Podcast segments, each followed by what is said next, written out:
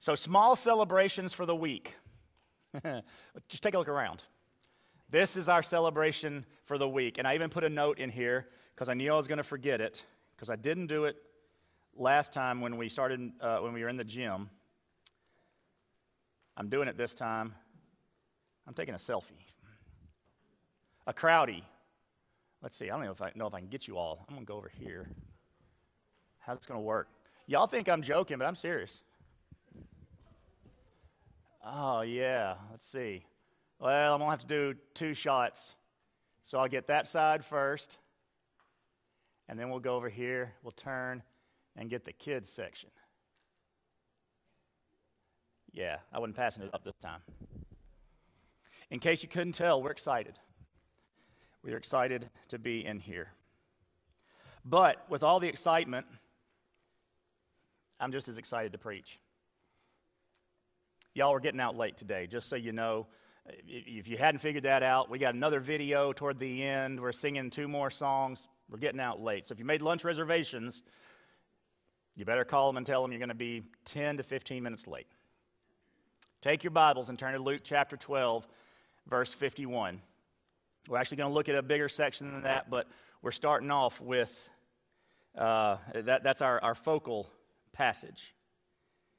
I didn't know what I was going to, I've been thinking, obviously, for 15 months, what I was going to preach this, this morning, this day, whenever this day came. And I had some ideas, I think, probably six, eight months ago. And then as we got into, as, as the, the day for this became the Christmas season and the Christmas series, I thought, well, let's just wait and see where we are. And wait and see where we are in our Connect group reading. And honestly, I could have preached the Connect group, the, the, the Sunday school lesson, the Connect group lesson this morning, those passages, and it would have been a great message for this day. Um, but I think the message for today is equally as important for us. Uh, I hope this all works right. This is new software that I had to put, a, put in the sermon differently. And so I'm, I'm going to keep looking over my shoulder to make sure that uh, it says up there what I was expecting it to. And that's no reflection on the operator, uh, that's a reflection on the, uh, the, the one who made it. The unattainable peace. We want peace.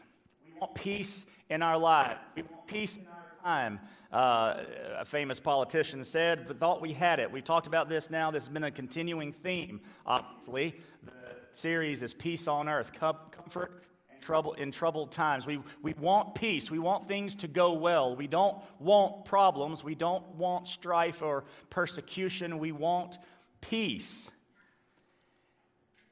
And the truth is, peace is unattainable. At least it should seem that way. A fellow by the name of Zeno, a Greek philosopher uh, from mid 400s BC, came up with a paradox. Paradox is uh, not two physicians. Paradox, two. Um, thank you. Jamie's not, I mean, Cindy's not on the drums. Uh, I, th- I, don't know if I've told y'all before. I made a joke one time in church, and the, pra- the last church, the praise team was already up here. They were either waiting to go down or they were up there for the invitation. And I made some dad joke like that, and my son, who played the drums, went. Ba-doom, It was that one. Uh, so, a paradox is two things that, or one thing, a, a statement that doesn't seem to be true. Uh, an example of that would be you're out in the middle of the ocean, uh, stranded on a lifeboat, and the phrase water, water everywhere, and not a drop to drink. That, how can that be? Well, because the water's not good. It's a paradox. Okay? Zeno came up with a paradox of the tortoise and Achilles his, his purpose was to be absurd, really, but to prove a mathematical point is what it was. I know y'all are already grown, and Michael's trying to get into math. We know how this works, and it doesn't come out well when Michael tries to talk about math. His paradox was in a race, the quickest runner can never overtake the slowest, since the pursuer must reach must first reach the point where the pursued started so that the slower must always hold a lead. Now, he used an Achilles and a tortoise. Achilles was a really fast guy, uh, a tortoise is a really slow animal. If you give the tortoise a head start uh, in, in the race, and he's up here, and Achilles is back there, Zeno claimed that Achilles can never catch the tortoise. Doesn't matter where the finish line is. He would also claim that the tortoise could never reach the finish line either. Because, he said, you first have to run halfway. And now you've got, you're halfway to that finish line. But you have to run halfway again. And now you're halfway in that distance. But then you have to run halfway again.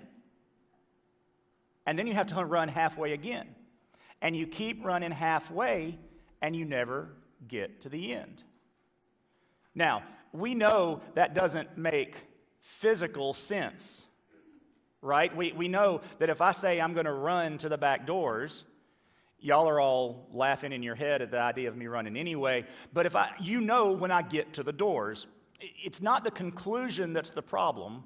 Mathematicians have been working on this paradox for 2,500 years, trying to disprove it mathematically. Not disprove it in reality, but the math, the philosophy behind it. And they think they figured it out. Calculus, computers, they've, they've helped, but the basic, uh, the, the basic argument is almost irrefutable. Zeno would go on to say that because of this, uh, motion is actually impossible. You never move. He had another paradox that said when you shoot an arrow, the arrow is not actually moving because at any given point, it's still. It just happens to be still at the next point as it moves. So it's not really moving. Again, it's a math thing, and that makes my head hurt anyway. And then talking about this. What I want you to hear, though, is that there's this impossibility inherent in this paradox, at least as far as Zeno was concerned. Our passage today, our scripture today, produces, it would appear, a similar paradox it would seem that Jesus is telling us that peace is impossible, that we can never know peace. Turn with me to Luke chapter 12 if you haven't already. And we're going to start in verse 49. Now, Jesus, in this discourse that started in chapter 12, verse 1, is talking about persecution and being ready, and he's talking about end times type of stuff. And he, and he said it's going to be bad. And then he says, not only is it going to be bad out there for you, it's going to be bad in your most, um, uh, uh, most, uh, your closest relationships. That's going to be bad. Jesus said in verse 49,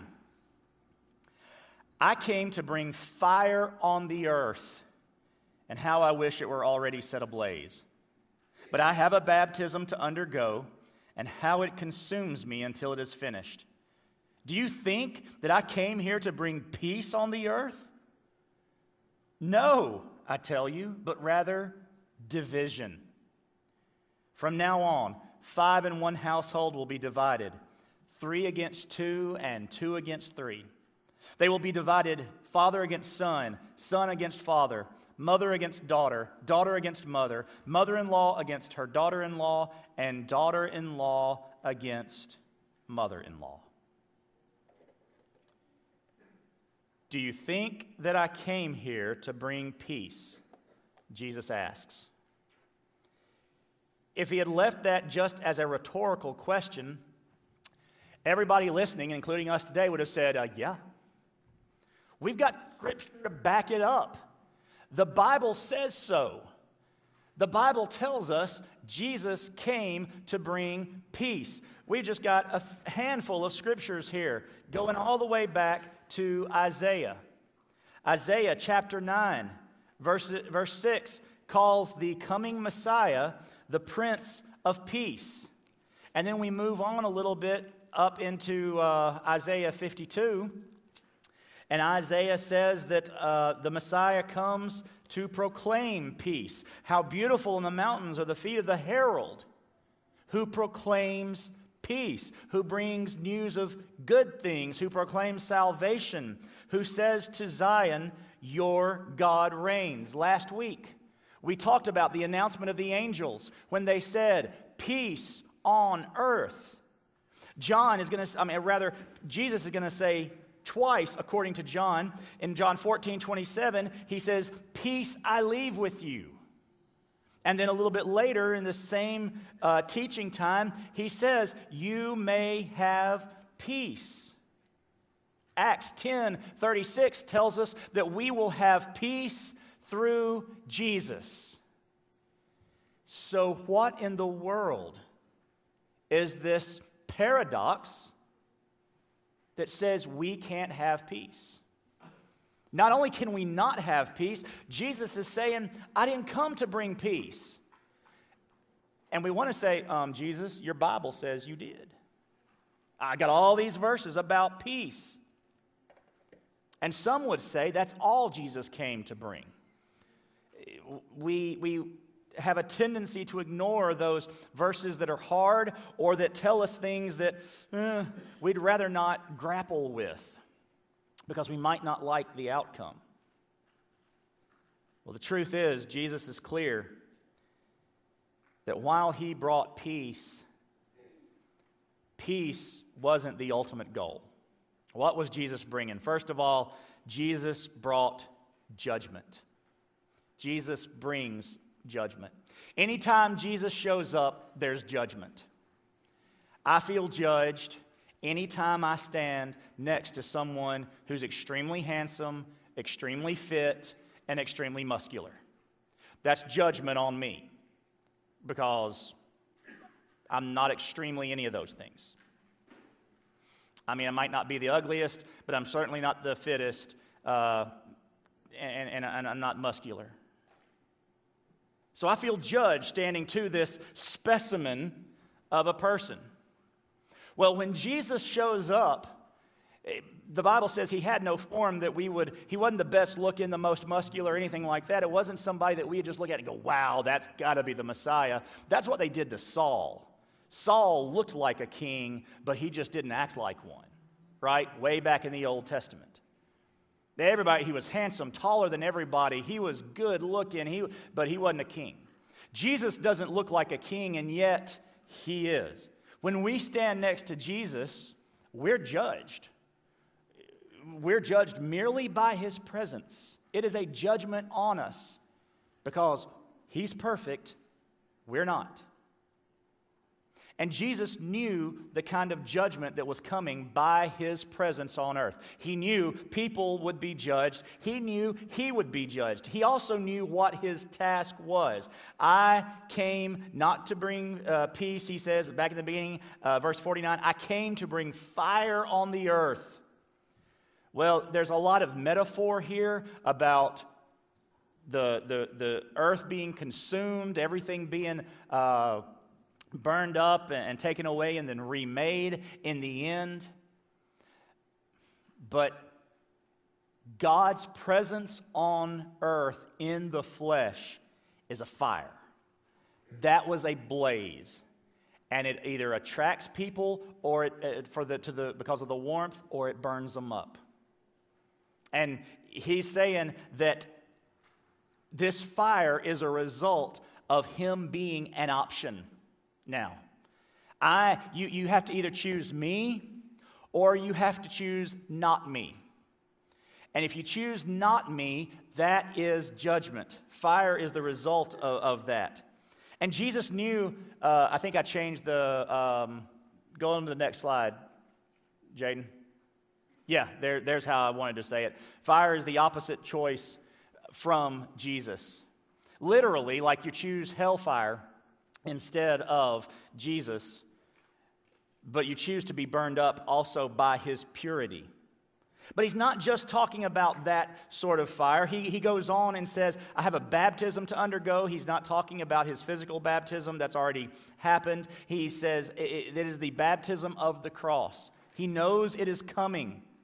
Uh, he, he knows this drink that he has to drink is coming and it, it consumes him. This, this goal, this purpose in his life consumes him. But he knew that path would be difficult. He knew it would be hard to move forward in the task. Not just difficult because of the, the obstacles that would come his way, the people that would want to kill him too early, the people who would want to make him king. Those were all obstacles to his purpose, but because of the very human nature he carried that didn't allow him to sin, but did make him pray in the garden if there's any way for this cup to pass, let it do so. Jesus brings judgment, though, as we see and as we hear his message and as we live his message, when we experience our own persecution. Jesus knew his path was difficult. He knew that it would be a difficult path for his followers. I have a baptism to undergo. It consumes me, and I didn't bring, come to bring peace. Mean, he's telling his disciples this, his followers, the ones that he's going to tell and has already told to go out and do some things. Now he's going to tell them again. And when he goes uh, uh, to the cross and after the cross, now it's your job to go out and tell people. And if we are representing the one, uh, or, or the, teaching what the one who taught us taught us, then we are teaching an uncomfortable message. Jesus brings an unattainable, or reminds us of an unattainable peace. There's no peace in judgment. The, the fire of the last days will consume those who haven't followed us. But Jesus not only brings uh, judgment, not only brings fire, not only brings, uh, because of him, we experience this persecution, Jesus brings division. Jesus brings division because his whole purpose is to separate the sheep from the goats. That is what he is supposed to do. That's what he says he will do. On the last day, goats go one way, sheep go the other. Goats told, Depart from me, I never knew you. We, we we we see that in Matthew. But we also see it in his, uh, in his teachings. We see two roads. One, the way is narrow, one, the, the gate is wide and easy to get into, and a lot of people are going to go that way, but his way is a narrow gate and difficult. Two roads, two gates. Jesus divides.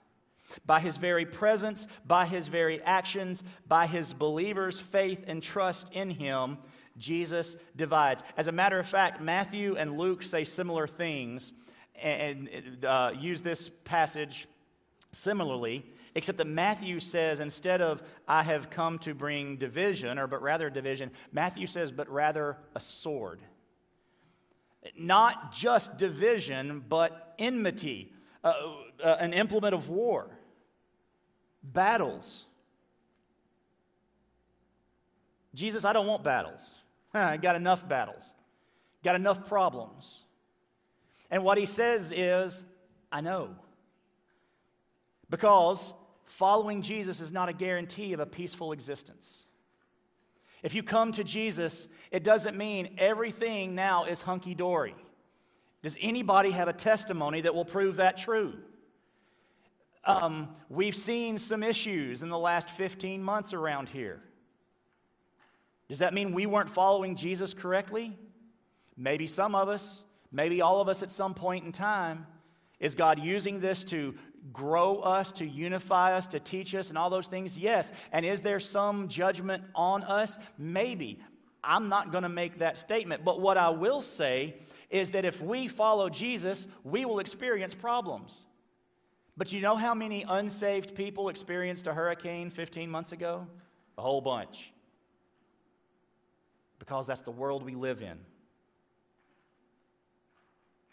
But it's not just natural disasters, it's if we represent Jesus to a world that doesn't want Jesus, we're inviting trouble. As a matter of fact, I've said before, and I'll say a whole bunch of times if you living like Jesus doesn't cause strife, then chances are you're not really living like Jesus. If your faith is not creating issues in a lost world, then you might not be living out your faith. Or if you are, you're certainly not living out your faith. If you are uh, uh, living out your faith, you're not doing it in a lost world. They're not seeing you. They're not seeing the difference, and there's no, there's no strife because Jesus promised in this world you will have trouble. That doesn't mean you get to be a jerk and blame it on Jesus. Well, uh, those people are persecuting me because I'm a Christian. No, they're just mad at you because you're a jerk. That's different. That it doesn't, you don't get to blame that part on your faith. Being a jerk's not a spiritual gift. There is no perfect life guarantee, no money back guarantee if you're not completely peaceful in your life. That's not the way it works. It's not the promise. We're not a name it and claim it faith. I'm going to declare peace over my life and then nothing bad will happen. You can try it, you're going to fail. And yet, Jesus, though he brings judgment, though he brings division, he still has the audacity to guarantee peace. Jesus guarantees peace. We see it in Philippians chapter 4 verse 7. Paul said, "And the peace of God, which surpasses every thought, will guard your hearts and minds in Christ Jesus." Now wait a minute. Paul's talking about something different here. Paul didn't say, and the peace of God, which keeps natural disasters from happening in your area, will guard your hearts. No, he, he didn't say, and the peace of God, which keeps pandemics and viruses from, com- from coming into your community. He didn't say that. He didn't say the peace of God, which keeps other people from hating you because of your faith and persecuting you because of your faith, he says the, the peace of God, which surpasses every thought, will guard your hearts and minds in Christ Jesus. Where is the peace? Where is the, the center, the, the locus of the peace that Paul is talking about? He's not talking about in our homes, in our communities, in our uh, nation, in our world. He's talking about in our hearts the peace of God will guard your hearts and minds. That means in a hurricane, I can have peace. That means in a pandemic, I can have peace. That means in any situation in life, I can have peace. The peace that Jesus brings is peace with God. Jesus brings peace, and it's peace with God. Romans 5:1 says, "Therefore, since we have been declared righteous by faith, we have peace with God through our Lord Jesus." That's the kind of peace I want. That's the kind of peace we need. I can live a perfectly peaceful existence, never have any problems, never have any struggles, never have any issues with anybody anywhere my entire life, however long I live. And yet, if I die in enmity with God, at war with God, not at peace with God, I have gained nothing in my life. Big whoop that I didn't have bad things happen to me. I spend eternity separated from my Creator. Paul says, Since we have been declared righteous by faith, we have peace with God through our Lord Jesus. That's the peace we need. Peace throughout the earth before Jesus comes back is unattainable. Peace in my life on a day to day to day basis is unattainable. If I'm living for Jesus, I will be persecuted. If I'm living for Jesus, I will be at odds with the rest of the world. Peace with the world is unattainable. We think we go halfway, we, are going to get to the end and we only go halfway. But I still see the finish line, but I can only go halfway. But I still see the finish line, but I can only go halfway. But I still see peace. It's out there. I can get, but I only go halfway. But I still see the peace. It's reach. I can only go halfway. I can never get there. But Zeno was wrong. His paradox is wrong. It may work in math, it may work in philosophy. He may stump the greatest minds, the greatest thinkers for 2,500 years, but the peace that we need, the peace that Jesus brings, is attainable. The peace with God we can have. A peaceful life, not so much. We, we've been asked, I say we uh, because I think all of us, at some point in time have been asked, how can you How can you still hold on after 15 months? How, how are you holding on? How do you have all your hair? How have you not pulled it all out? How have you not thrown in the towel? Y'all, I, I've told you before, and there are more and more articles being written on this by the week about the number of pastors that are quitting right now. And they're quitting uh, not to go to another church, they're getting out of the ministry. The, the, the, politics of the last four or five years, the, the pandemic, and then the decisions that had to be made, and then the politics of the pandemic, they're just, they're just running people out. They're, they're, they're, they're just they're giving up. And I'm, I'm, not, I'm not really trying to toot my own horn here. Uh, that's not what I'm after, but they didn't have a hurricane. A lot of them. I mean, that was, that was us. That was our friends over in New Orleans this year. They didn't have 15 months of a rebuild that was supposed to last six. I feel like we have been on one of those, um, oh, the, the, the extreme marathons. Did you know they do these things? They run, they run, but they run a really long way. And, and then they keep running, and they do it in dumb places like Death Valley and across the Rocky Mountain. And it's like extreme marathons, like 100 miles or something like that. Ridiculous. I feel like we've been on one of those extreme marathons for 14 and a half months. And we've gotten about 90 miles in to it. And I feel like this last week was probably the, la- the, the, the, the last five miles of those 90. But suddenly we were told we had to sprint those five miles. So we've been running for 85 miles, and now, now run as fast as you can, as hard as you can for the next five.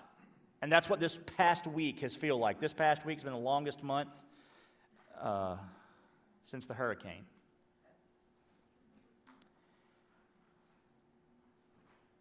And I have felt that maybe Zeno's paradox was true. we had a finish line for all of this, and we thought we'd get halfway, and turns out we still had to go halfway. And then we went the halfway, and turns out we had to go halfway again. And the, the unfortunate part of it was the finish line kept moving. So we never felt like we were getting halfway.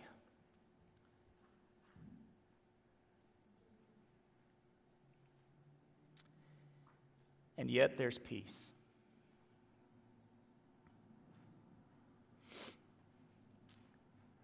Paul was right in Philippians 4 7. The peace of God, which surpasses every thought.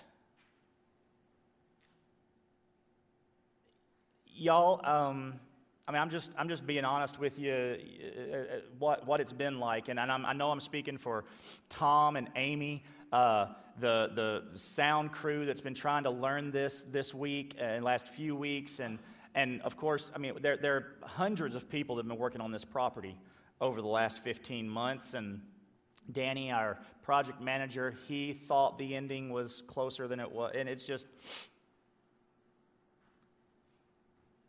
the only reason we're still here is the peace of God, which surpassed every thought, every understanding. There have been more days than I can count where, for no reason, that I could see anyway, nothing particularly difficult happened.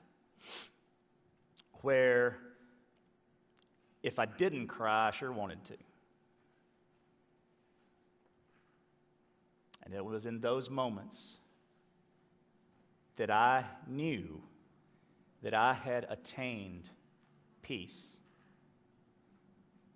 Not peace with the world, not peace with hurricanes, not peace with subcontractors that don't show up when they're supposed to, but peace with God that surpassed every thought.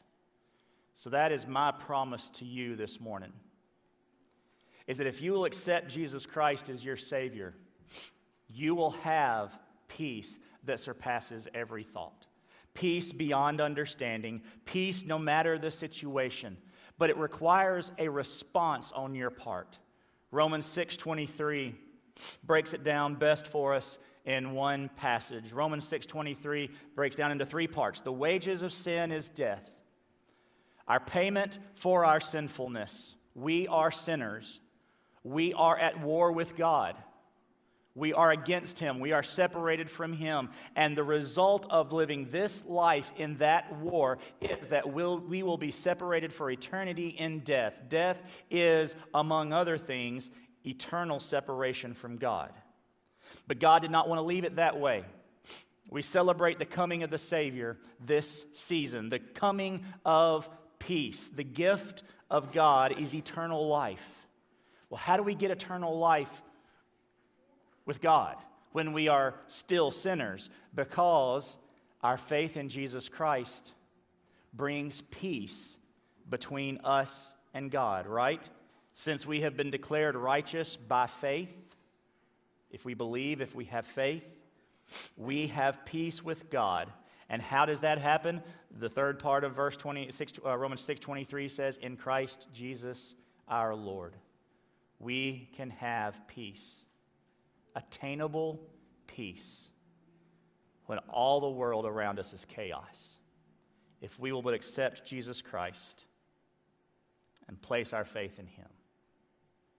I pray today you have that peace. Pray with me. Father, we thank you that though the world seems to has peace that is unattainable and, and strives for it daily, we know that they only get halfway and they still have to go another halfway.